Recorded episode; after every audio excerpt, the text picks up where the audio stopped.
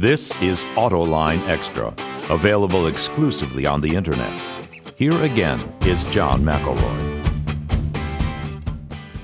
I'm talking right now with Mark Van, who is the project manager for Project Driveway, which is GM's fuel cell program where they've got 100 vehicles, the Chevy Equinox is driving around with fuel cells in them. I actually drove this a couple of years ago, but bring us up to speed, Mark, because I know you guys have done a couple of little tweaks to this vehicle. Right. You know, these vehicles have been on the road for more than 2 years now. We've accumulated 1 million miles in the hands of everyday consumers using them on everyday roads. They told us a number of things about the vehicle. The number one thing was the brakes were too touchy.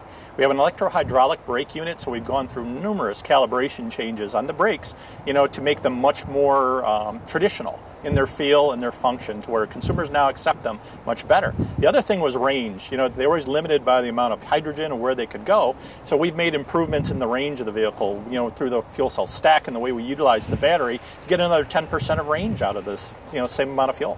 10% is pretty good. And recently General Motors announced some of the details of its second generation fuel cell stack that will be going in this. Bring us up to speed a little bit on that as well. Yeah, once again, you know, the 1 million miles have paid off quite a bit for us because we've used these cars in various climates and conditions. We've learned about the reliability and durability. So what you see in that next generation of fuel cell stack will be a much more durable fuel cell, much more reliable, but also it's, you know, about half the size of what's in this technology. It'll also be powerful and it will be more cost effective, because that's one of the big things we need to do in order to get this technology on the road, is take the cost out.